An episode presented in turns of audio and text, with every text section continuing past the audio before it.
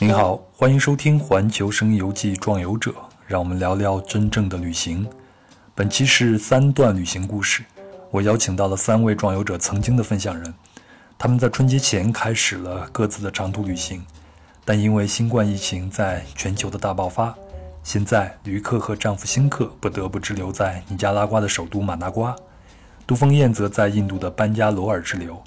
张家迪正横穿美国赶往东部的威廉斯堡投奔朋友。那在之前的旅程中呢，驴克和辛克经历了加勒比海游轮上的来自其他人的另眼相看，也经历了过中美洲各国海关时的种种困难，最终只能选择滞留在尼加拉瓜。杜峰燕呢，在印度原本的计划被打破了，只好买了一辆二手摩托车准备南下，一路上被旅馆婉拒，被警车开到送到医院去体检，也因为遭遇到鬼打墙而被迫在印度的一个加油站宿营，还上了当地的报纸。而张家迪呢，则选择避开城市，远离人群，他租了车，大部分时间就住在车里，在狂野西部的山里穿梭，却在犹他州的拱门国家公园迷路，而经历生死一刻。当然他们也都得到了当地朋友和好心人的帮助，这一路上他们看到了更真实的情况，也感受到了环球同此凉热。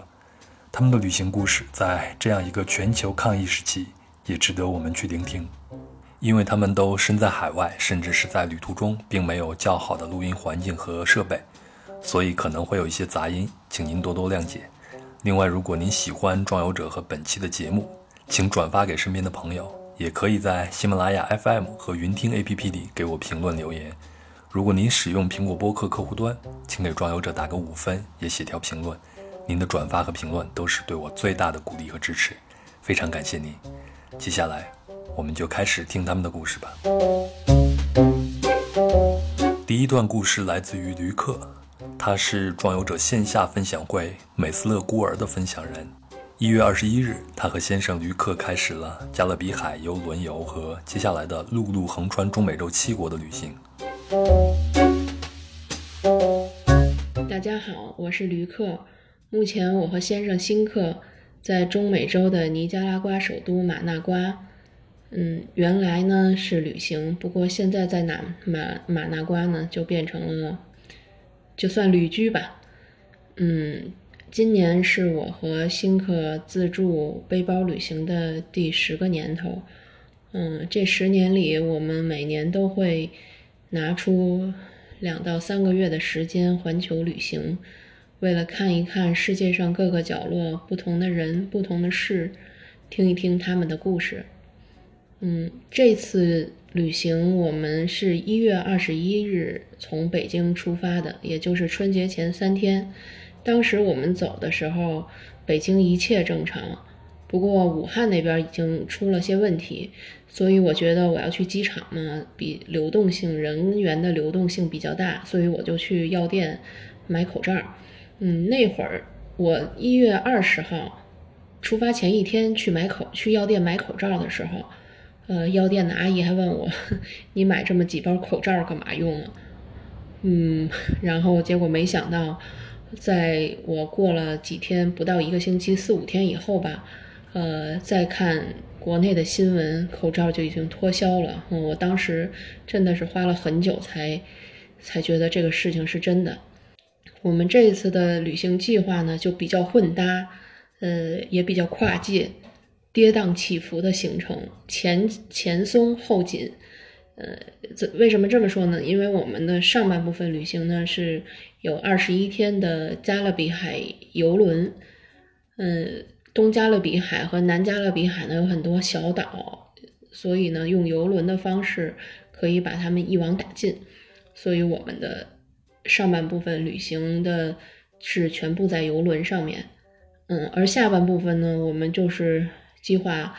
从伯利兹开始，呃，背包陆路穿越中美七国，然后最后在最南端的巴拿马结束。当时我们计划旅行的时候，就是觉得，因为当时的最大障碍应该是说是这些中美洲国家的签证问题。呃，众所周知呢，因为一些特殊的原因，尼加拉瓜一直是呃不对中国大陆游客开放的，直到近几年，尼加拉瓜这个所谓的中美洲拦路虎才被我们中国大陆的游客打通。所以现在我们嗯计划的背包陆路穿越中美七国也是完全可以实现。嗯，我是一个很会享受当下的人，也我会期盼接下来的路，但是我不会说面对未知的一些什么担忧啊，嗯，把自己过分的禁锢住。当我知道疫情开始在国内蔓延的时候呢，是我们上了邮轮之后的几天，因为邮轮上面的网络非常贵，呃，我们只有下了船登登陆以后去蹭人家的 WiFi 啊，或者是怎么样才能呃了解一些外面的世界。呃，我第一次下船的时候，国内的疫情就已经呃比较厉害了。不过我也没有针对疫情有什么想法，可以说完全没有影响我的旅行和心情。嗯，因为刚才我也说过，我是一个没有什么前瞻头脑的人，也没有说对未来特别的担忧，就是能走一天是一天，我要完成我的旅途。不过当时呢，就是我们嗯到了邮轮的第十几天的时候，要靠岸巴哈马。但是头一天晚上呢，邮轮上的办公室就给我们打电话了，说巴哈马那边的政策就是为呃之前二十天之内到过中国的人都不能呃登陆他们巴哈马的，当时我们登陆点叫 Half Moon Key， 就是一个半月湾的一个登陆点。第一次我接到这个电话后，我觉得简直是失望透顶，因为那是一个很美很美的海滩，我也期待了很久，但是没有办法，只能遵守人家的规定。可是幸运的是，我们的邮轮航线因为航线的问题，巴哈马呢这个 Half Moon Key 我们可以经过两次，第二次的时候我们已经过了呃，就是所谓的安全期，就是我们已经进入了安全期，所以我们呃，在这个 Half Moon Key 是成功登陆了。如果说在旅程中有没有因为疫情和中国人的身份而碰到困难，我觉得算不上困难，但是确实会有一些另眼相看吧。在邮轮上面，本来邮轮上面是比较注重乘客的卫生啊，一些身体健康啊，安全问题，所以每次进餐厅之前呢，都有一个洗手和消毒的呃场所供大家使用啊。然后我那天午餐的时候，我洗完手，我刚进餐厅，后面就有人拍我。我一回头一看呢，是两对呃，是一对中年夫妻。这个女士就用英语，而且是很瞪大了眼睛，很生气的跟我说：“你要洗手。”我我我就很纳闷，我那个手当时还没有干呢，我就跟她说：“我说我洗过手了呀。”但是她也没有说因为误会或者怎么样就呃再说点什么，就就走了。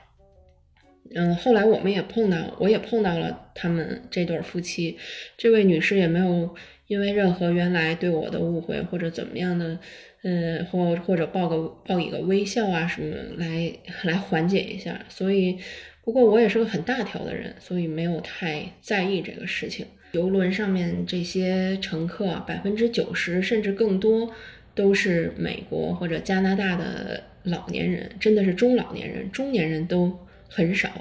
这老年人占了绝大部分。按照咱们的观念思想观念里面，老人嘛就是在家看看第三代啊，然后去超市买买特价的东西啊，嗯，或者是跟邻居朋友啊跳跳广场舞溜溜弯啊，呃，再不济就是报个旅行团呀、啊、这种生活。但是每家的老太太老头老太太们呃、哦，简直是太会享受生活了。他们不仅坐游轮，然后每天就是在游轮上晒太阳，而且很多人他们已经不是第一次坐这个航线，所以他们也不在乎说你靠岸是靠哪个岸，我只是享受我游轮上面这个生活，呃，也不在乎再单独消费，每天就是花天酒地，嗯，歌舞升平的，很开心的样子。呃，而且，嗯，他们的这个仪式感真的让我很震撼。嗯，这怎么理解呢？举个例子，我们上船的第三天就是中国的呃大年三十晚上，就是除夕夜，我们就想那我们也订一个呃高高档一点的餐厅，收费餐厅，嗯，吃个团圆饭嘛，虽然只有我们两口子，但是也是要纪念一下，也是一个仪式感。其实我也是一个很崇尚生活需要仪式感，崇尚一个不能一成不变的这么一个人，但是我看到这些老年人以后，我真的是自愧不如。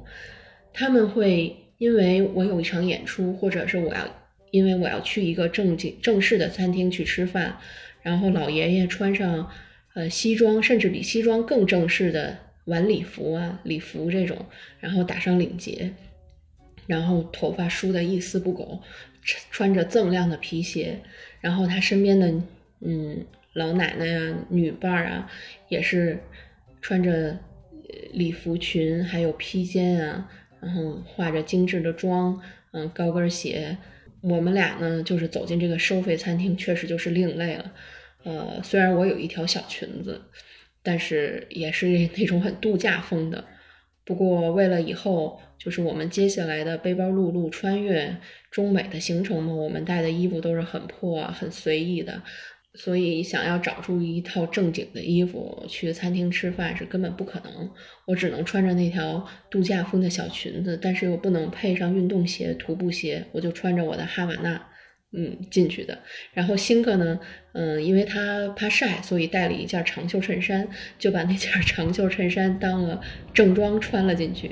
当时我一直是把我的哈瓦那塞进了桌布的下面，嗯，就一一直一整个吃饭过程都在那里正襟危坐，没有敢把我的脚露出来。我想之所以这种他们这个仪式感给我这么深刻的印象，就是我觉得他们这样子就是对生命、对生活的一种极度尊重。不能因为我岁数大了，嗯，或者不能因为我没有很多钱，我就对生活或者对我的生命随便探随便处置。那其实他们穿的也不是名牌，他们这些女士拎的小包也不是什么名牌的包。不过在边境，就是我们在接下来的这个中美穿越陆路穿越的这个旅行中呢，每一个边境都对我们有特殊对待。比如说我们第一个到的国家是伯利兹，当时我们从劳德代尔堡飞到伯利兹以后，呃，伯利兹的我们还没进伯利兹那入境大厅，刚下了飞机，因为它没有廊桥，刚下了飞机就被一个呃穿着白大褂的，应该是他们那儿的卫生部门的阿姨给领到了一个小桌子前面，然后就开始测体温、填表，最后放我们走之前呢，又一人塞了一张呃上面写着 coronavirus 的 information 的一个卡片，告诉我们说啊，如果你们在伯利兹有什么问题，一定要赶紧联系上面的电话，怎么怎么样的。呃，然后我们再包括进斯尔瓦多，嗯，和尼加拉瓜的时候呢，都是被当地的卫生部门单拎出来呃检查，因为那时候那时候中国的疫情嘛，还是在世界上最严重的，国外还没有爆发的迹象。呃，在斯尔瓦多。从危地马拉到萨尔瓦多的时候呢，在萨尔瓦多边境，嗯，其实 border 就是那个边境的办公室已经同意我们过萨尔瓦多了，但是萨尔瓦多的卫生部门的几个工作人员呢，就觉得这两个中国人不能进去，呃，然后他们之间又协调了很久，又对我们调查了一遍，才把我们放进去。呃，当时我们坐的是 shuttle bus， 呃，然后那个 shuttle 上呢，整个人呢也因为等我们俩花了一些时间。再让我印象深刻的事情啊，就要说到我们极其幸运的进了危地马拉。呃，我们从伯利兹到危地马拉，嗯，本来的计划呢是在伯利兹的边境办危地马拉的签证，呃，这个事情也是我之前查好的，都是可行的。但是到了这个危地马拉边境的办公室，人家说他们一个星期之前就停发了所有签证。我就问会是因为 coronavirus 吗？然后他们说不是，啊、呃，就是就是就是停了，没有理由啊、呃。当时我们真的站在那个边境办公室的小房子外面，就被大太阳晒着发呆了很久，就是因为不知道该怎么办了嘛。四公里外就是危地马拉，那我们现在就退回去吗？就在伯利兹待着了吗？那不可能。所以我们决定嗯去四公里外的危地马拉边境嗯去试试。是什么？就是没有签证啊，把护照直接递过去看看他们怎么说。嗯，当时只有一个窗口，一个老大叔吧，嗯，在那儿办这个危地马拉的入境。我把护照，我们俩把护照递过去，大叔翻呀翻呀，他肯定是在找危地马拉签证，然后看我说你们没有危地马拉签证，嗯，我们说对，然后我就把那个护照翻到了美签那一页，我说我有美国签证，美国签证，然后大叔又把护照翻了一遍，还是摇头，我又重复了，因为危地马拉是说西班牙语嘛，我们也没有特别顺畅的沟通，我就一直点点点点我的美国签证，我恨不得杵到他的眼珠子里去看我有美国签证啊！然后神奇的事情就发生了，大叔竟然就在我们俩的护照上面盖了危地马拉的入境章，呃，当我把他当大叔把护照还给我的时候，我真的是由衷的，我说我就对大叔说 I love you, you are so good man、哦、然后大叔就也没有什么表情就看了我一眼，后来我恍然大悟，大叔是说西班牙语的，他可能没有听懂我对他的赞美、嗯、这个我们就是就相当于就是硬闯进了危地马拉吧，我真的觉得很幸运了。然后的印象深刻的事情呢，大概就是中美洲这一路的 chicken bus， 因为进了伯利兹以后，我的交通工具除了 shuttle bus， 就是一般是针对游客的小巴车，就是呃当地的公共汽车、长途车，都是原来美国的校车淘汰下来的，嗯、呃，然后大家就都管他们叫 chicken bus， 嗯，也叫机车，嗯。这种车速度很慢，人员很复杂，嗯，给我印象深刻的不是这些，而是 chicken bus 上面的，呃，来上面卖东西的小商小贩。有时候这个车一停，呃，上来卖东西的小商小贩比比比比这个乘客还要多，卖各种各种各样的东西的都有。嗯，水啊，果汁啊，饮料啊，小吃啊，水果啊，还有数码产品啊。小贩们上来卖东西，生意还很好。这些当地人几乎都会买车上小贩来卖的东西。嗯，我当时就想，这车上卖的东西比下面，因为有的车它就停在超市边上，你只要下了车，你进超市就能买瓶水出来，就能买你想吃的东西。但是他们偏不，就买小小贩上车卖的，一般小贩上车卖的东西都会比呃超市的贵嘛。中美洲这些国家的人均月工资大概有三百美元，已经是不错了。也就是如果他们一个月可以挣到人民币两千出头的样子，那应该是不错的收入。那这些机车上面的乘客显然不都是这种水平，他们可以舍得花一美元。买瓶可乐呀，买一袋水果啊，买几颗糖。嗯，我想了想，我一路想了想，我觉得这和拉美人民的这个性格有关吧，愿意为了获得这种短暂的快乐而消费。而咱们中国人不是，中国人就是会呃算计一下。中国人就像中国人会存钱，但是拉美人不会存钱，大概是一个道理。现在印象最深刻的事情，那就是现在了，呃，就是在我们在马那瓜的这一个月一个多月出发之前，我怎么也没有想到我会在一个中美的国家停留这么久，而且要住在同一个地方。嗯，想想也是讽刺，或者是冥冥之中命中注定，因为中美这些国家，我就是之前就是尼加拉瓜这个地儿的首都，我记不住。嗯，我曾经我不止 n 次问过辛克，我说诶，尼加拉瓜首都是哪儿来着？尼加拉呃，辛克告诉我说是马那瓜。我可能过一阵又会问尼加拉瓜首都是马什么瓜来着？辛克告诉我是马那瓜。我可能过一阵再问，但是现在我觉得我下辈子都记得住尼加拉瓜的首都是马那瓜。如果你把旅行当成一种赌博，赌博的筹码呢，就是我们的身体，还有世界的局势，嗯，还有我们路上遇到的人。那你赌赌一路身体健康，赌世界和平，嗯，疫情快过去，赌路遇良人。既然是赌博嘛，所以愿赌服输，接受任何需要接受的，面对任何需要面对的。我感谢我拥有的这些，呃，感谢我一路都还算幸运。比如说，我们坐了二十一天的游轮，我们刚下游轮呢，游轮上或者甚至是没下游轮的时候，游轮就基本上不让坐了，因为游轮也很危险。我们没有危地马拉的签证，然后我们竟然闯进了危地马拉。我们刚进入萨尔瓦多，萨尔瓦多就不让外国人进了。离开洪都拉斯，洪都拉斯就封国了。直到我们走到尼加拉瓜，嗯，不过尼加拉瓜的目前的状态呢，是中美洲最好的，所以我认为我是幸运的。我现在的状态就是在马拿瓜当起了旅尼华人，旅居的旅，尼加拉瓜的尼，旅尼华人。不过我被人纠正过，说你现在根本就不算旅尼华人，你算滞尼华人，滞留的滞。也对啊，因为尼加拉瓜的海陆空目前是全关的，周边周围国家像洪都拉斯、哥斯达黎加都关了，我们只能原地不动。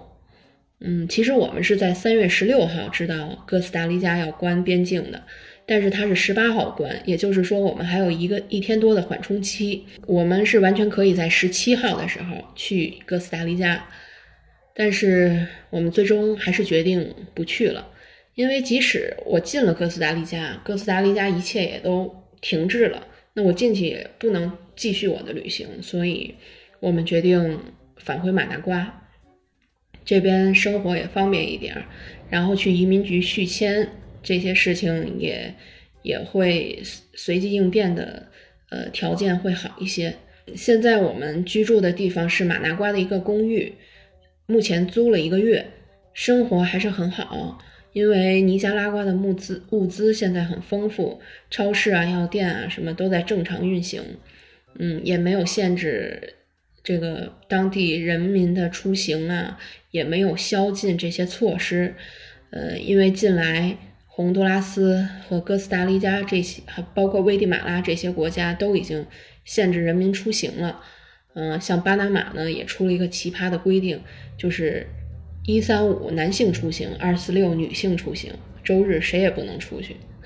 呃，危地马拉之前是外国人在早早上九点以后就不能出门了。像洪都拉斯现在是，呃，只要你违反规定出门就铐走，都是很严格的。但是尼加拉瓜目前除了它关闭了海陆空，在国内生活还是不成问题。这就像第二只鞋效应，虽然我们现在很好，但是周边国家都这样了，我们也会担忧会不会尼加拉瓜在下一个白天到来的时候也变成这样了，就像在等着第二只鞋从楼上掉下来。嗯，在这边，在拉美国家还有一个担心就是治安问题。拉美国家它的社会保障又不如欧美那么健全，人又不富裕，他们有没有存钱的习惯，医疗基础又很薄弱，所以当这个政府限制了出行啊，关闭了边境啊，停工啊，停业啊，那老百姓今天不工作，他明天就没饭吃了。那这个时候就更不敢保证社会的不会进一步混乱下去。还有就是尼加拉瓜这边信息不是很透明，比如说他官方现在公布有五个病例，可是坊间传言都说有好几十了。嗯，我现在也无法预计我们的这种滞留或者流浪的状态要持续到什么时候。据说是四月底会有飞机呃，恢复，我们也期待这个消息会是准确的，可以结束这样的状态。因为现在旅费啊、心态啊都是困难。比如说旅费，今天是我们这次出行的第七十二天，已经超过了预计的天数。嗯，其实我们俩也和拉美人民差不多，嗯，没有什么存款，这些年一直是零资产的环球旅行者，有多少钱就办多少事儿，那没了钱呢再回去挣，挣够了再出来。所以如果一直这样持续下去的话，我们可能不知道该去找谁，或者是真的变成了流浪者。那心态就更不用说了，很多方面我们的心态都需要调整。比如说嗯，之前的一个伟大的计划就是背包陆路穿越中美七国，真的是陆路，我们不借助嗯海路啊空路啊，我们真的就一站一站的坐机车，其实即使是坐shuttle bus也是一个很很不容易的过程。我们比如说我们从萨尔瓦多到洪都拉斯，我们折腾了整整一天，换了七趟车，呃，这里面的艰辛，当然艰辛里面更多的是乐趣，但是我也不能否认我付出了艰辛，而这些艰辛都是为了成就我这个背包陆路穿越中美七国的旅行计划。不过现在这个计划应该会成这辈子的遗憾了，我只穿到了尼加拉瓜。尼加拉瓜这个中美洲拦路虎终于被打通了，可是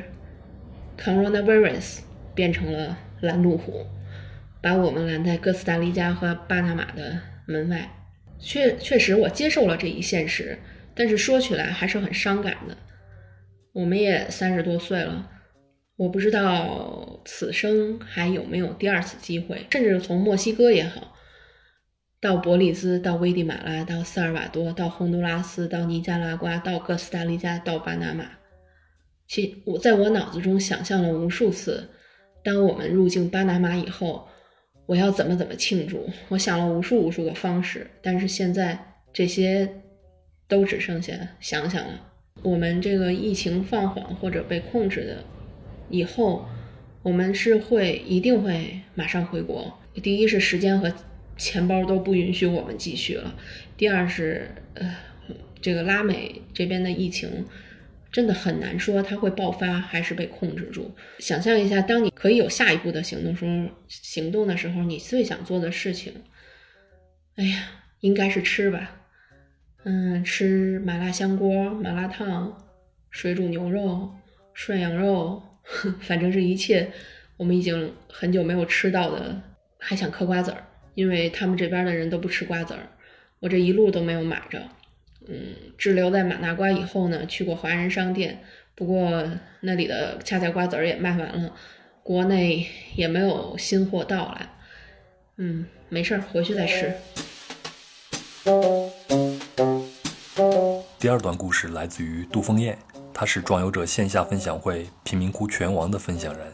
在大年初四，也就是一月二十八日，他从北京飞到了印度孟买，开始了第二次印度长途旅行。大家好，我是杜凤燕。嗯，我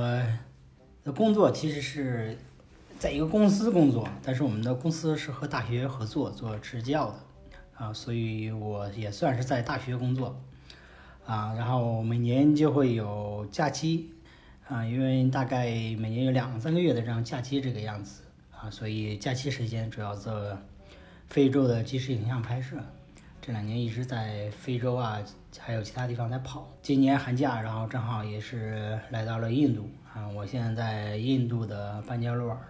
来到印度是在一月二十八号这个样子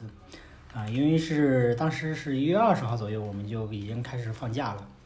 当时我正好在广州，当时疫情还不是特严重，武汉也没有就是没有封城，但是已经感受到了有些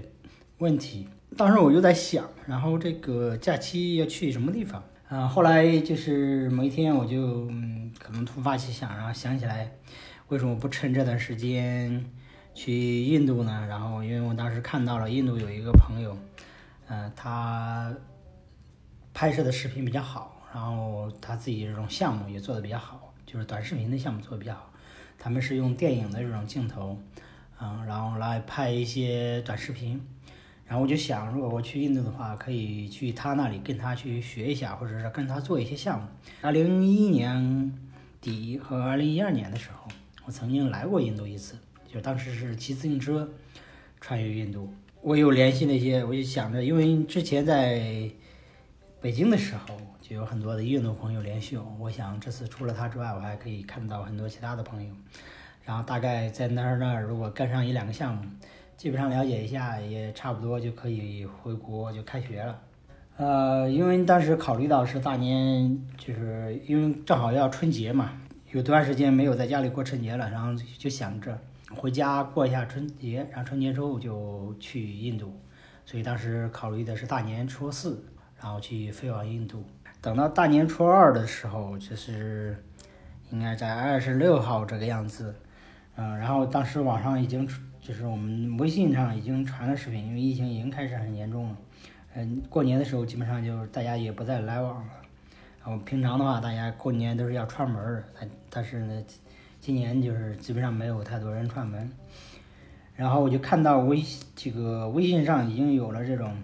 呃，封村就是村里边道路这种都被封的这消息啊，我就觉得这个情况不妙啊，只要有这样的动静，其他的村庄就可能会采取行动。当机立断，就是在大年初二的上午直接就跟着我的妹妹，然后就开车他们到了商丘，然后买了从商丘到北京的机票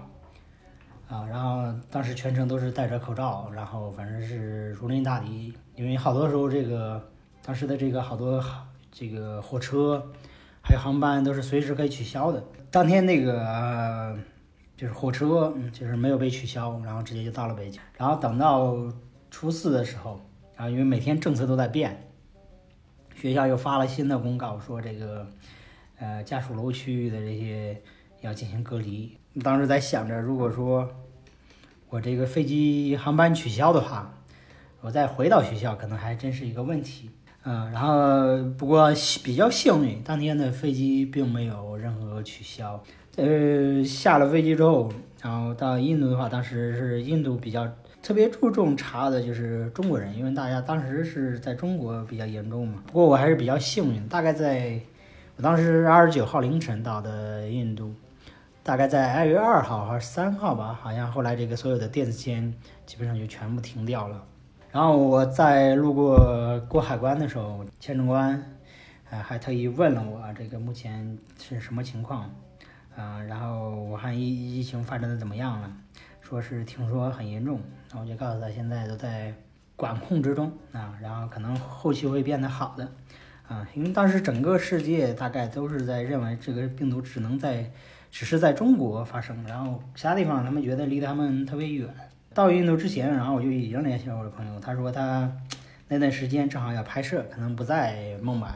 所以让我自己去打车，自己去找一些地方先住着，等我回来之后他再去再去他家住。在旅馆待到第三天的时候，然后后来我就去南部印度，啊、呃，也不叫南，就是孟买的南部，啊，就是属于旅游区，在那边有住了一晚上。所以等我回到这个我原来住的青旅，因为提前已经预定了，然后再去住的时候，他们告诉我这个不让我住了，因为是青旅的其他国家的人感觉到看到这个中国面孔都会感觉到很恐慌。然后当天晚上，然后我就再开始找附近的旅馆，问了几个青旅也是不让住的，然后一些大的这种酒店是没有什么问题的啊，但是那个就是会比较贵一些。后来当时正好有朋友就是在当时认识的一些印度的朋友在新孟买，然后他正好有个事情需要我帮忙，让我去帮他拍一些照片，然后后来就去新孟买待了几天。新孟买之后，然后又又回来啊，大概住了几天 Airbnb， 跟那个 Airbnb 的房主聊了很久，然后大概把整个的形势、疫情啊，还有我的情况都给他分析了一个遍，他决定没问题了才让我住。然后在他那住了两天之后，他对我就是非常熟悉了，他说这个。如果说你没有住的地方，你随时再过来。后来是洒红节，然后在洒红节的时候，我基本上就是就在果阿了啊，然后基本上就是当时政府已经取消了这个洒红节吧，因为当时整个印度的话，呃，大概只有南印就卡拉拉邦有三个案例，而且后来是一直治好了，所以在当地的话，呃，是没有任何的，就是怎么说？当地人民就是觉得这个这个疫情和他没有什么太大关系的，所以在卡拉戈达 Festival 就是在孟买的一个比较大的一个节日的话，然后基本上也是很多人人挤人，然后然后大家也并没有做太多的防护，偶尔会有人戴个口罩这个样子。然后这个在孟买待了几天之后，然后觉得挺无聊的，然后我就想为什么不知道南部走一走呢？果阿是海边嘛，然后海边的话可以休闲一下。然后在果阿我就提前找了一个沙发主，然后呃他是在一个 Arambol 的一个一个一个海滩附近，然后那个地方说是比较安静啊，然后每天可以去跟着去练瑜伽，我觉得也不错，有个瑜伽的体验也还可以。然后就大概有预计是在那儿停留个十天的时间啊。然后到了地方之后发现确实这个是一个小渔村，风景也确实很不错。然后在那练瑜伽的话基本上是每天都要吃素，然后每天的生活都是比较悠闲的啊，基本上早晨大概八九点钟起床，九点钟起床这个样子。起床之后稍微喝个早茶，然后就去练瑜伽。那个瑜伽的练瑜伽的地方就在一个河边，啊，然后这个是非常大自然的一个一个环境中。练完瑜伽基本上就已经十二点钟左右了，然后再吃个早餐，然后基本上下午就中午的时候就特别热了，然后就可能做个午休。然后下午的时候没事就待着坐在阳台发个呆，基本上一天就这样过去了。在瑜伽练到第第五天左右的时候，我就觉得在在冥想的时候，觉得做这种待着不太适合我，我还是要动一动的。看，因为当时在那个村子里面，各种交通都不太方便，然后他们每天又吃素，然后有时候每天又吃一顿饭，所以有时候我也很饿。然后我自己就是没有这个交通工具啊，就特别难受，就是你你什么事情都干不了，只能在那待着，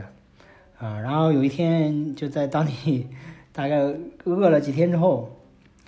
然后我有一天中午我自己走了大概五公里，然后去找到当地餐馆，然后吃了顿肉啊，顿时才觉得舒服了好多。因为他那儿，因为在在那里练瑜伽的话是每天都要吃素，然后不能喝酒，不能有各种像有很多的禁忌啊，这些都都无所谓，只是觉得那个交通工具实在是太麻烦了。所以我看到当地人很多都骑摩托车，我说为什么说，所以我也在也想有一个摩托车。当天就开始问，在网上搜索，大概又对摩托车有了了解，最终确定要买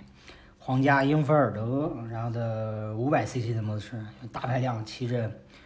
主要是这个摩托车是老式的摩托车，大部分都是这种电子设备比较少，嗯，然后骑起来也就比较帅，而且价格的话。这新的话价格非非常贵，所以决定买二手的，然后大概在一万左右，我是觉得还可以承受的啊。所以后来就问了一些朋友，包括有朋友在孟买也是经常骑摩托车的，再加上当时认识了一个，就是我印我在孟买的朋友给我介绍了一个一个朋友，是个音乐家，他正好在果阿旅行，然后我当时正好要给我的纪录片做一个音编，所以就找就跟他去聊了一下。然后我就聊到了我这个摩托旅行的计划啊，然后这个这个音乐家啊叫 Clive， 然后我们之前在八年前见过一面，但是彼此对这个事情没有太大的印象，我们俩都都记不得对方了啊，但是聊的还是比较带劲的啊。然后后来他就告诉我，他说他经常也骑摩托车旅行，他后来就给他的朋友，就是还有这摩托车技师，因为他自己本来就。有修修车的师傅，然后打了个电话，说了一下这个情况，哎，没想到这个电话一打，还真有，真是比较巧，他的一个技师，就摩托车技师，啊，然后正好有一辆，手里有一辆 五百 C C 的一个 Royal Enfield 的 Bullet， 啊，然后价格呢也和我们我想的差不多啊，大概是在就是七千人民币这样子，哎，我觉得这个挺好。啊，然后这个证证件的费用大概是四五百这样子，然后后来我又在又因为他们这个只是包括正常的这个摩托车的维修啊什么的，就是他给装饰一下，他车上有些零件配件是坏的，所以后来自己又换了车闸、车的刹车的把、车灯，还有一些其他的配件，后来又买了这个后车架、后货架，所以整个下来大概在。人民币八千左右，后来又走在路上，又又又又撞了一次车，因为在路上正在修路，然后很多时候就是你看看不到你要拐弯的那边是什么情况，因为一个大的桥墩子，就是大的水泥墩子，然后等我过去的时候，刚拐过弯去，发现一个车已经从对面行驶过来，停在那儿了，就一个车正好过来，所以正好就撞上了，撞了车，然后那个基本上把车大修了一次，花了一千多人民币，所以整个下来大概花了九千多人民币这个样子。哎，我大概是三月一号左右，然后从孟买出发的。南部啊，这个疫情这个数量就在增长，就大家都比较担心，但我还是决定要走。骑了三天嘛，然后就到了孟到了国阿，就之前我在那个练瑜伽的地方，然后就拿到我的行李，因为之前我有一部分行李放在了放在了国阿。当时在国阿的时候，疫情每天就在增长，然后开疫情开始有些有些变化了，然后我就去到了国阿南部一百公里。也是在国阿，叫 Agoda Beach， 现在 Arambol， 现在到了 Agoda， 然后在一个朋友那待了一阵儿。我刚到的时候，有些当地人就喊我 Corona， 嗯嗯，然后也就那么一两个，我大概知道他们是因为无聊，然后大概给我打个招呼，所以喊我一次两次我都没说什么。第三次的时候，我直接就警告他，我说我不叫 Corona 啊，以后下次我自己有名字的，我名字是。度，然后就是大概我说了一下我的名字，我说下次见到我要喊我名字，所以后来就大概给他警告了一下，下次再见到的时候就不敢喊我这个 corona 了。另外也是因为疫情，还遇到另外一个情况，因为当时我住的酒店是朋友推荐的，都认识，啊、呃，没有什么问题。但是那酒店稍微条件稍微差一些，就是其实主要就是网网络不好，因为我有时候要上网，然后在这个期间我就发现哪个地方的网络比较好，然后我就准备我去那边住。然后跟那个经理都谈好了价格，嗯，然后等我把所有的行李都打包好，装上来，装上我的摩托车，然后开摩托车到这个地方，到了他们那个酒店，重新到了酒店的时候，啊，经理看了我一下我的衣服，因为是那衣服有有汉字，然后问我，哎，你是从哪个国家过来的？我说是从中国，他告诉我，然后接着也告诉我，他说这个这个。嗯，抱歉，你这个住不了了。你要中国人的话，你必须得去警察局，去警察局先去报到，警察局做健康检查，做完之后然后才能住。没有办法，后来我又去其他地方去去找酒店，又不太现实，我又回回到了这个之前住的那个酒店。从阿哥达往南部走去，走到另外一个叫卡卡纳塔克这个邦的话，呃，就是形势就有点不太一样了。就是我第一天大概骑着开了大概骑了大概二百多公里这样子，然后晚上的时候就已经七八点钟了，找地方住，然后后来就找旅馆，然后找了前面好多旅馆都是路过的，然后后来有一个在海滩附近的旅馆人不接待外国的，就当当地的这种旅馆，然后在海滩搭帐篷吧，然后警察又会过来查，后来好不容易看到一个旅馆，然后过去，然后问了一下。大概是让住，我还给他讲了一下价格。等我住去之后，我开始的时候还没有什么问题。店里边服务员啊比较嘴欠啊，因因为这个这个地方的小店可能没有什么外国人啊，因为这个这个不仅是酒店，还有他们还有自己的餐馆啊，还有一些其他的，所以这个服务员看到每个人都说啊中国来的你要注意，然后。可能就是因为这样，然后引起了让很多人其他人知道了这个我来自中国，然后就引起了恐慌。本来是没什么事儿的，见到我的时候他们就已经戴了口罩，然后问我晚上吃什么。我说晚上本来不想吃了，但是说你们说要是吃的话，有吃的话我可以去楼下餐厅吃，你们看看你们有什么吃的我可以吃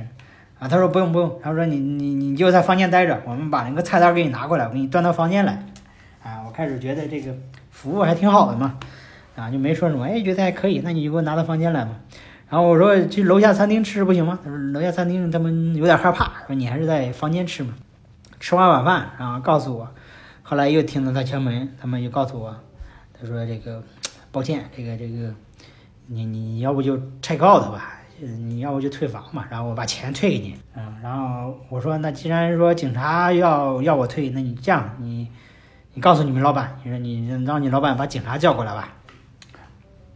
当时来讲我退房也是没问题的，我可以去外面搭帐篷，但是当时因为比较累了也不想折腾了，已经九点多了，你再折腾出去还不知道外面什么样子，再找不着好的搭车搭搭帐篷的地方。四十多分钟吧，然后有两个警察过来，也是戴着口罩全副武装，然后过来上门把这个这个我的证件啊各种就全查看了一番。因为在入住的时候，后来第二次他们让我去 check out 的时候，我就告诉他们我已经来印度已经一个多月了，然后我现在有健康证各种的要证明是没有问题的，给他们大概解释了一下。然后到警察的时候我也是这么大概给他解释了，后来两个警察看了看没什么问题，不过警察也是挺逗的，都不敢跟我握手，也都挺害怕。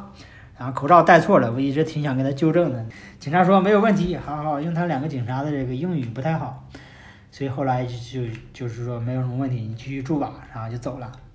呃，后来又过了十几分钟，那个服务员又过来敲门，他说你你先别睡觉，这这时候嗯我们可能会有医生要过来，半个多小时吧。然后我就让我下楼过去，下楼的时候我想让这医生啊，我就赶紧把我这个自己仅有的一个口罩这个拿出来了。到了下去之后我发现这个这医生问的问题有点奇怪啊，全是问我这个路上的问题，没有问我这身体健康的问题啊。后来一看啊，原来是警察局的一些比较高一级的这种长官这种类型的啊，警察局长啊类似这种啊。后来我也把这个情况给他们直接说了，这这局长可能是平时审审犯人审的审得惯了，然后口气还有点有点这种冲啊，然后说了他几句，后来也也好了一些，就对我说话也比较客气，但他们还是不放心。他说这个这样，他说我们决定还是就是要不请你去医院做个检查，然后这样的话对你也有好处，就是你我们会给你一个证明，这样后续你在其他地方住的时候你就不用再去检查了啊，也不用这么麻烦。就是门口当时停了停了几辆警车这个样子。然后我走的时候，那些酒店的所有人都戴着口罩啊，然后有大概有有几十个人为我忙活这个样子。叫来了救护车，然后救护车把我给拉到医院去。然后救护车里边只有一个司机啊，后面这救护车里边连个人都没有。到了医院之后，我这直接我因为我当时戴着口罩，直接跳下来，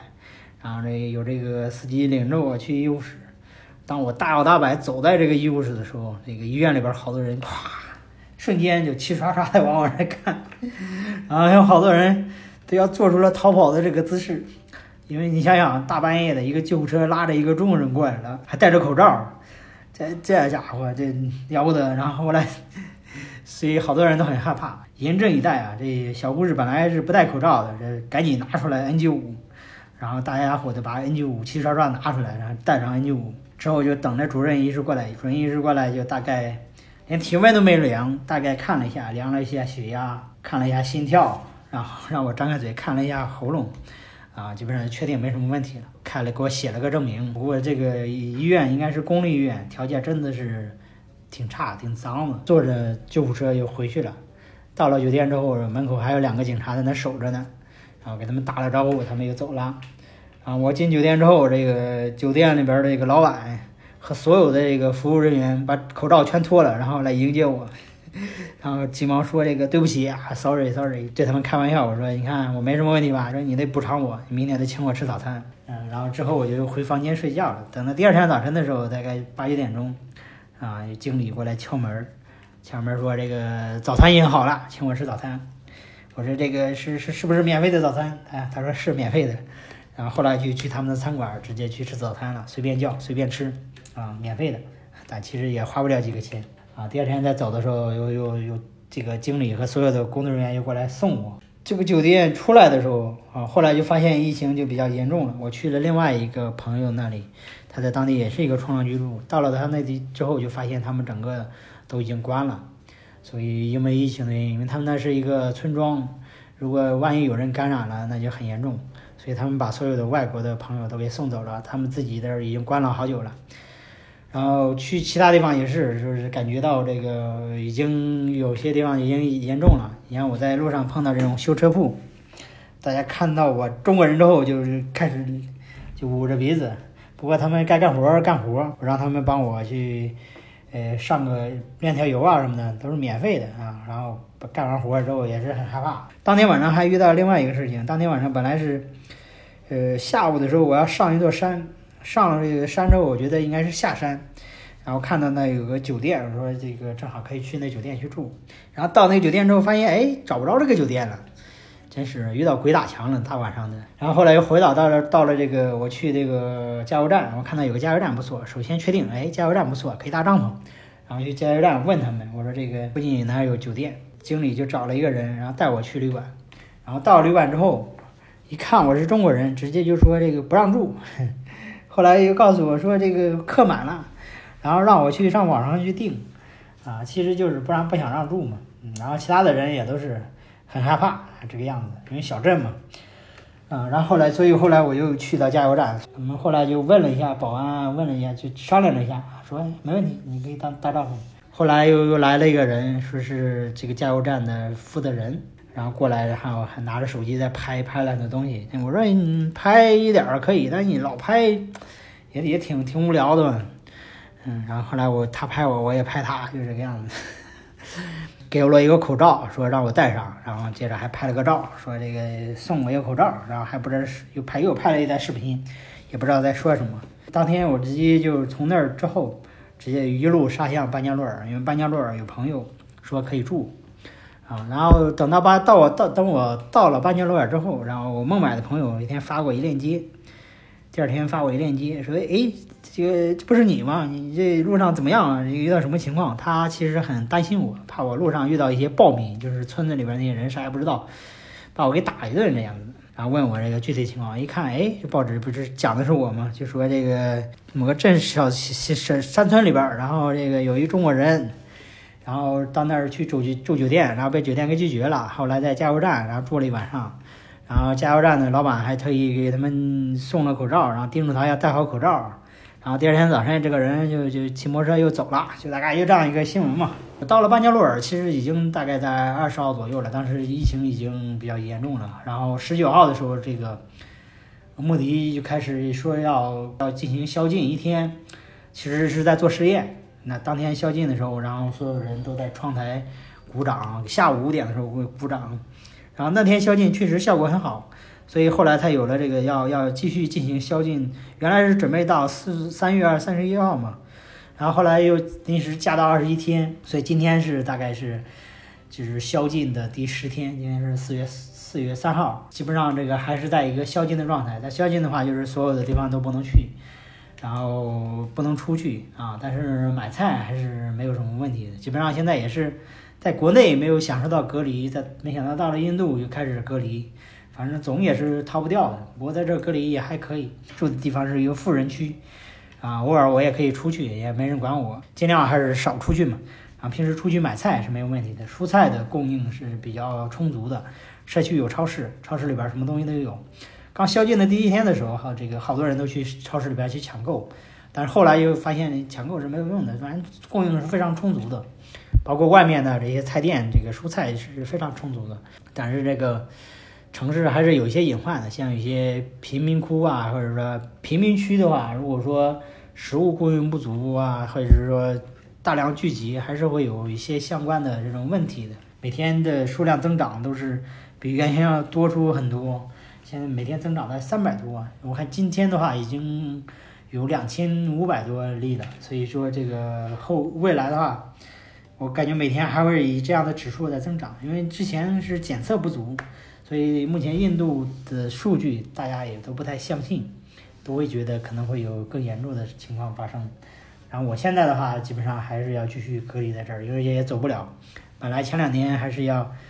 呃，在在路上的时候还做了一些备用计划，比方说印度不行了，去斯里兰卡。后来也没想到斯把斯里兰卡签证各种都准备好了，后来没想到斯里兰卡也关了。前两天还准备说，这儿不行的话，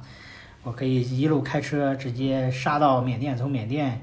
啊，然后到到中国这个样子。后来没想到当天一看，三月二十九号一看，这个缅甸的这个呃所有的签证也都停掉了，所以现在也没有别的办法，只能是原地不动，然后等着隔离区过了之后，然后再去看一下具体是什么情况。然后我估计这种状态还会持续大概至少一个月的这样的时间。每天就是照常生活呗，这个天塌下来你日不日子不是还得照常过嘛？啊，我也之前的心态都很好的，其实之前在 Agoda 看到当地人，因为信宗教，他们也是心态都比较好，对于我来讲也没有什么太大的问题。然后我现在是我们学校现在还没有开学啊，所以我我现在是还是不用回去的啊。然后北京也是发了命令，就是说学校也现在发了通知说。尽量不要回北京啊！即使能回来，要求我回去了，我也得看疫情情况，尽量不给国家添麻烦呗。第三段故事来自于张家迪，他是壮游者播客第四期美国粤语录一个独立音乐人的公路旅行的分享人。在二零一九年的十二月二十日，他来到美国，原计划是过年和探访老友。Hello， 大家好，呃，那首先我叫张家迪啊、呃，是一名吉他、尤克里里老师，也是一名英语口语老师。那么在北京，呃，有一家自己的音乐私塾，主要是从事音乐教育和艺术传播方面。那么我现在呢是在美国西弗吉尼亚州，呃，目前在这里。呃，那我这一次的旅行是开始于二零一九年，也就是去年的十二月二十号左右。是在圣诞节之前我来的美国啊，目前到现在已经待了将近四个月了。嗯，我当时的旅行计划其实比较简单，因为我是十一年前就在美国环游过美国，然后中间基本上呃经常来美国哈。今年来其实本身是一个比较简单的度假，就是我是想在美国过一下圣诞节，然后跨年，包括中国的春节。呃，也是想说能够在这边跟美国的一些华人朋友，还有一些美国当地的其他国家的朋友哈，就是我十年前认识那些好兄弟们一块儿多聚一聚。但是呢，就是因为这个呃疫情的呃发生，导致了我这次的这个路线啊和整个的计划跟我本身计划的是有些不一样，而且这次的旅行是我人生中最重要、最特殊，也是最有意义的一次旅行。呃，因为我是在呃一月中旬的时候，呃，当时这个国内的这个疫情其实还没有爆发，也大家都没有意识到这个问题。当时我也完全就是正常的，呃，突然就有一个想法，就觉得啊、呃，因为我当时已经一个月了吧，在来美国已经一个月了，就是待在纽，刚开始在纽约，后来去了弗吉弗吉尼亚州，弗吉尼亚州跟我的这些老朋友们聚了很久了，有点像那种退休生活一样，在一个小城镇里面过着非常安逸的生活。然后我觉得放松差不多了，我觉得我要不要应该出去走一走，利用这个机会。所以后来我就想说，我再搞再做一次这个横穿美国的计划。啊，然后我的春节那就是大年三十晚上，可能我会在一个未知的，呃，一个地方，可能在某个小城镇、某个城市或某个景区里面，所以我觉得其实也是挺有意思的、挺刺激的，想去做这个探险啊，所以我就这个出发了。那么在出发了之后的第二个星期，第二个星期吧，啊，这个国内的疫情爆发的非常非常的严重。然后那个时候呢，就是家里人和这个国内的朋友都建议我说，嗯，家迪，你既然现在在美国，你就先在美国好老老实实待着，呃，先不要回来。所以当时呢，我觉得好，那既然如此的话，我就把我的这个横穿美国的计划，本身我是一个月要完成的，嗯，我就放慢一点，我可能就说，要不就两个月左右。当时也没没没想好，就先说我慢点走吧，就不着急了。所以没想到一走走到现在还没有啊、呃，还没有，就是说，虽然我的横穿美国的路线已经完成了，但是我现在在进行我第二次的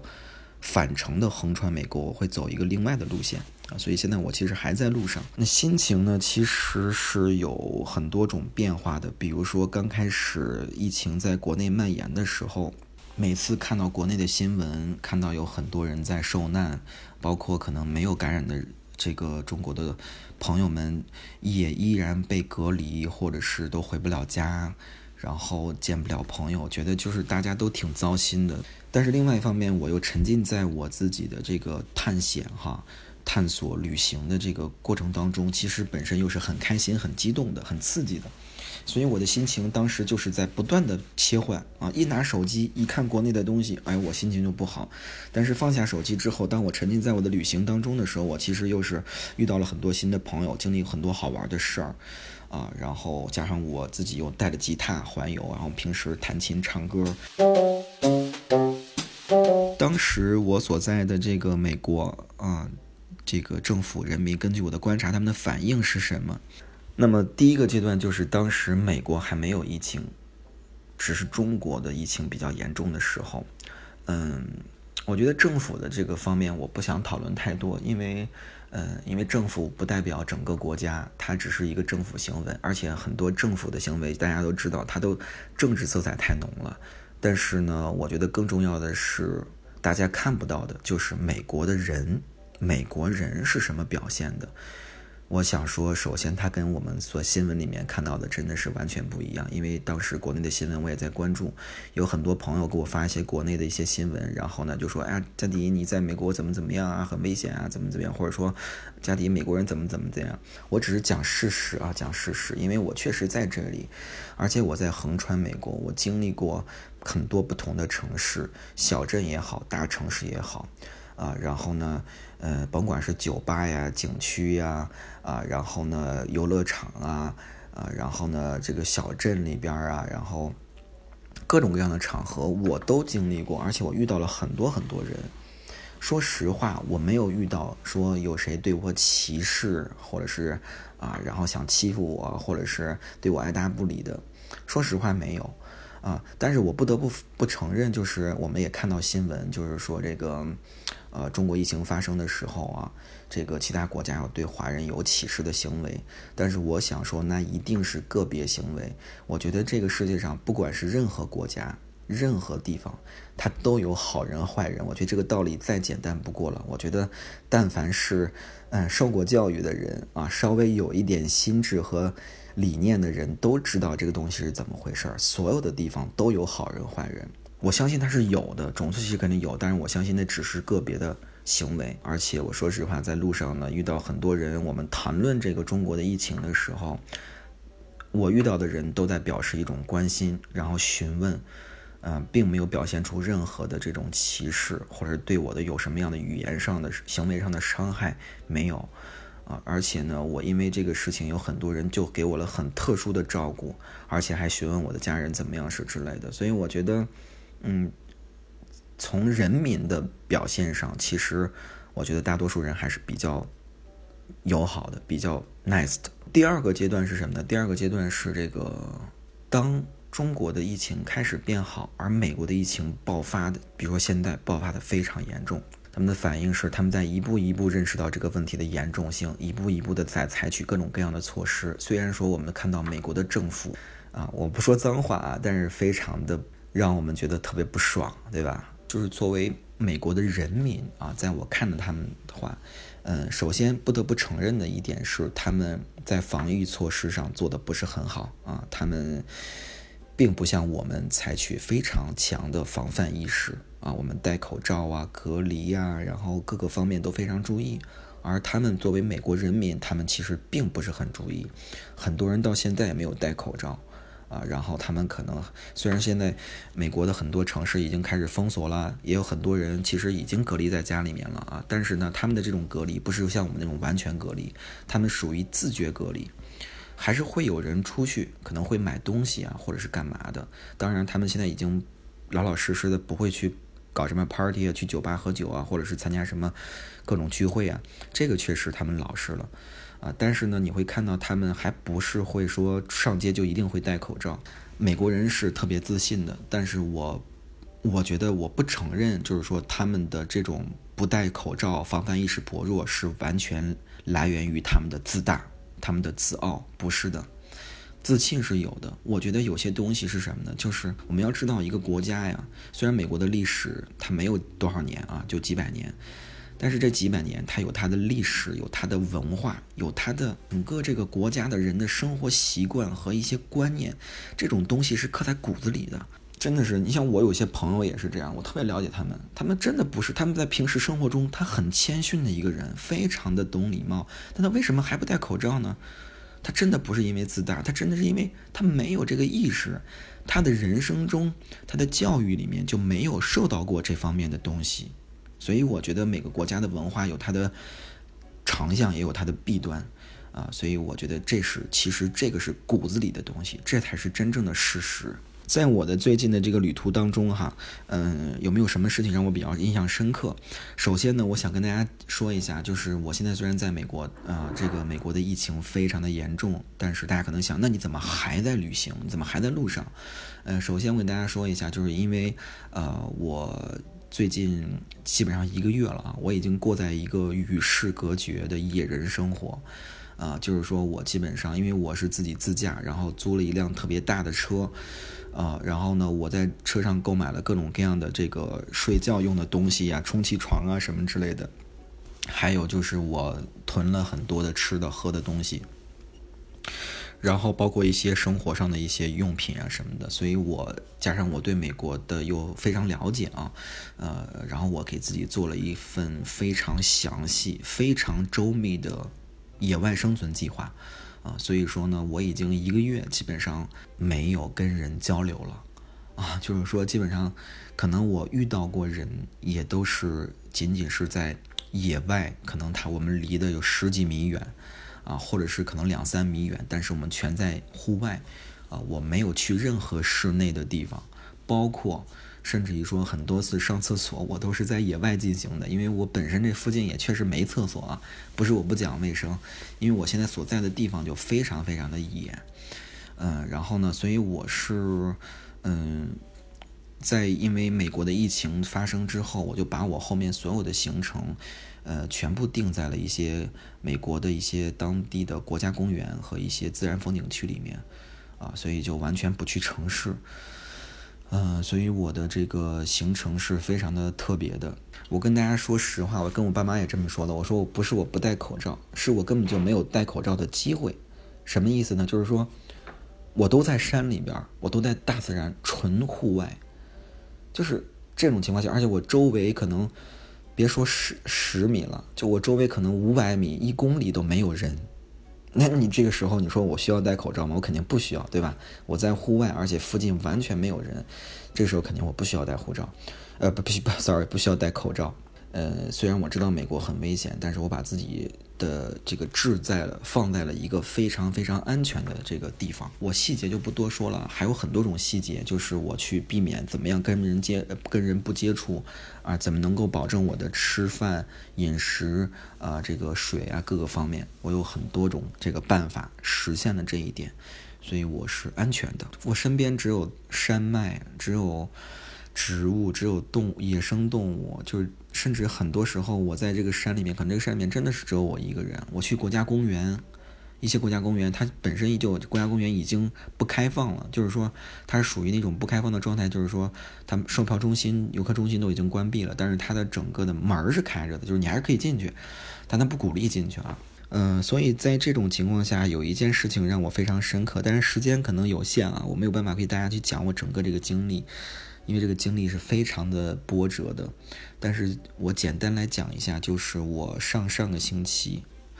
十天之前吧，啊，我在美国的犹他州的拱拱门国家公园里面，啊，然后因为自己的一些时间上的判断失误，以及嗯没有带足够的电池啊，包括手电筒什么的，就是总之呢有很多的槽点。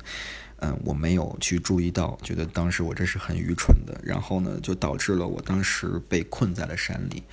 而且这个山不是普通的山，这是纯美国犹他州是美国最野的地方、最奇怪的地方、最吓人的地方，就是它的山、它的石头是就像外星球一样，就特别的不真实在你面前，所以其实很是晚上是非常吓人的。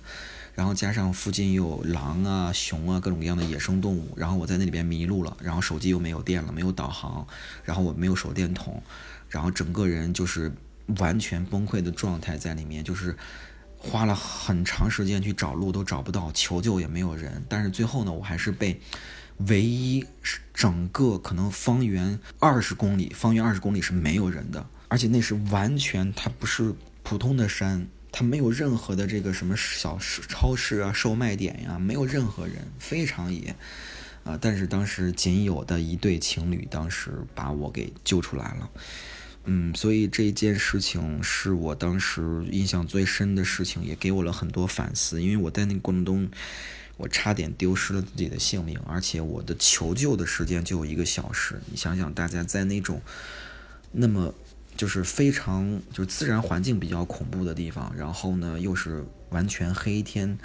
然后自己非常无助的求救了一个小时，没有人答应的那个时候，其实我整个过程是真的是很崩溃的状态，所以这件事情对我影响很大，给带给我很多反思，包括人，反思人，反思生命的意义，反思人与自然之间的关系。那么我现在的状态就是刚才说了，继续是在这个不同的国家公园里面啊再去走。嗯、呃，那么我居住问题基本上就是睡在车上，偶尔的话会在 Airbnb 上找一个啊离城市比较远的一个独栋的，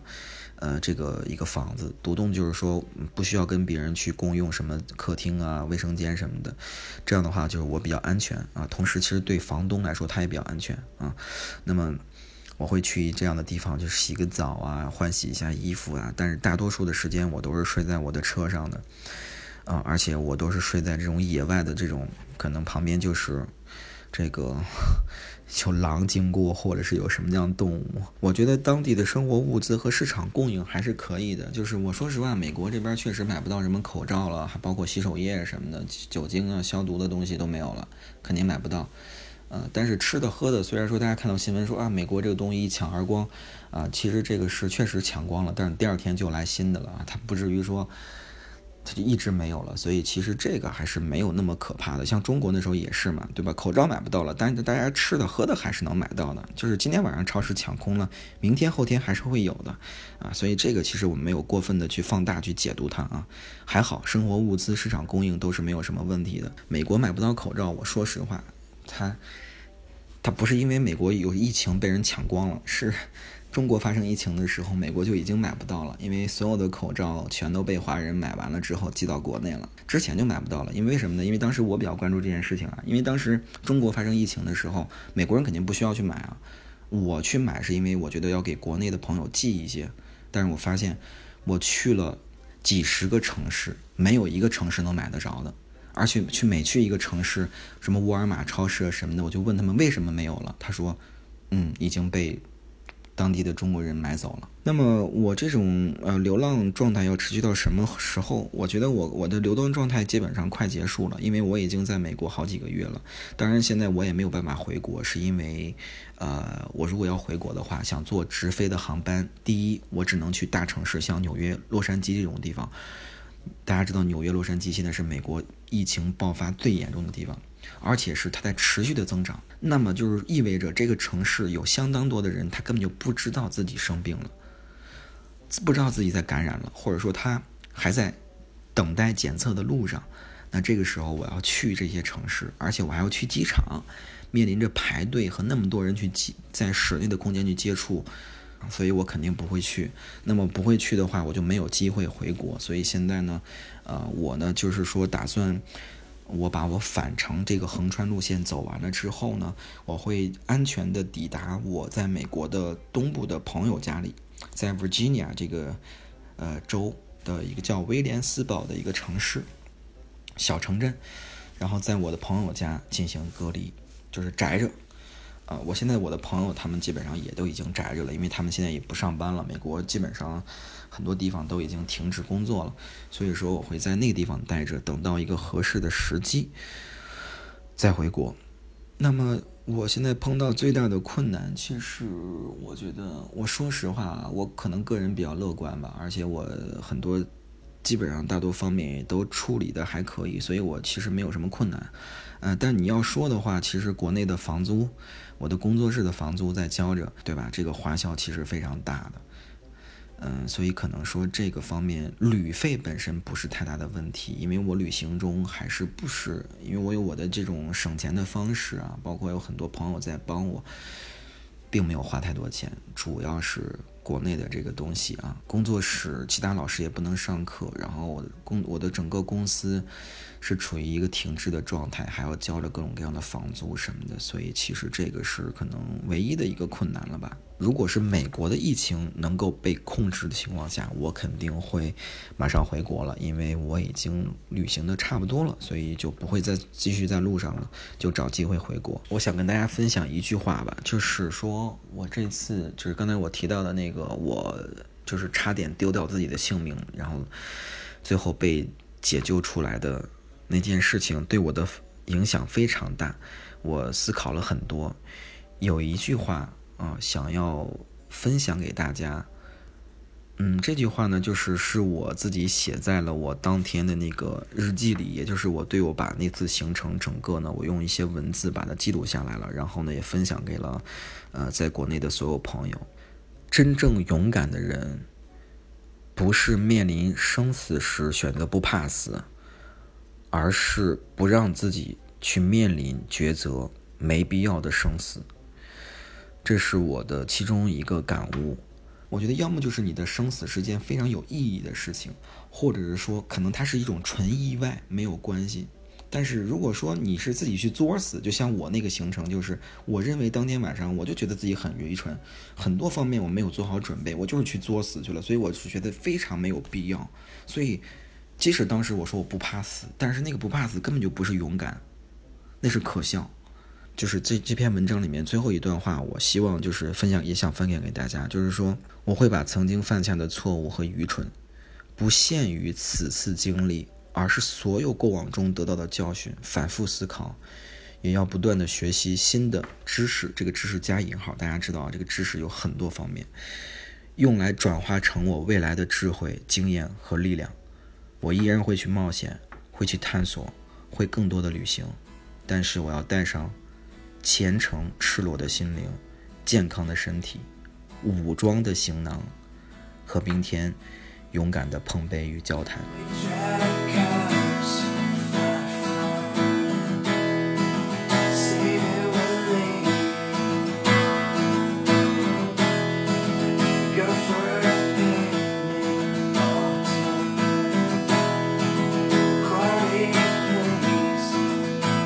现在听到的这首歌是张嘉迪弹唱的原创歌曲 Out of City 远离城市，就用这首歌来做本期的结尾吧。非常感谢这些勇敢的旅行者，他们正在用自己的经历来践行壮游的理念，也感谢您的聆听。如果您喜欢本期的节目，请顺手转发给身边的朋友，也希望您能在喜马拉雅 F M 和云听 A P P 订阅、点赞和评论。如果您使用苹果播客客户端，麻烦给壮游者打个五星，也写条评论，您的小小的支持都会激励我做出更好的节目。另外您可以关注壮游者的微信公众号来欣赏相关的图文，也可以添加微信一三四三六九二九九五二申请加入壮游者的听众群，这里有一群有意思的人，大家在这儿谈天说地，神游世界。最后呢，我想用张嘉迪的话和大家共勉，无论过去发生了什么，我们都要和明天勇敢的碰杯与交谈。谢谢您，我们下期见。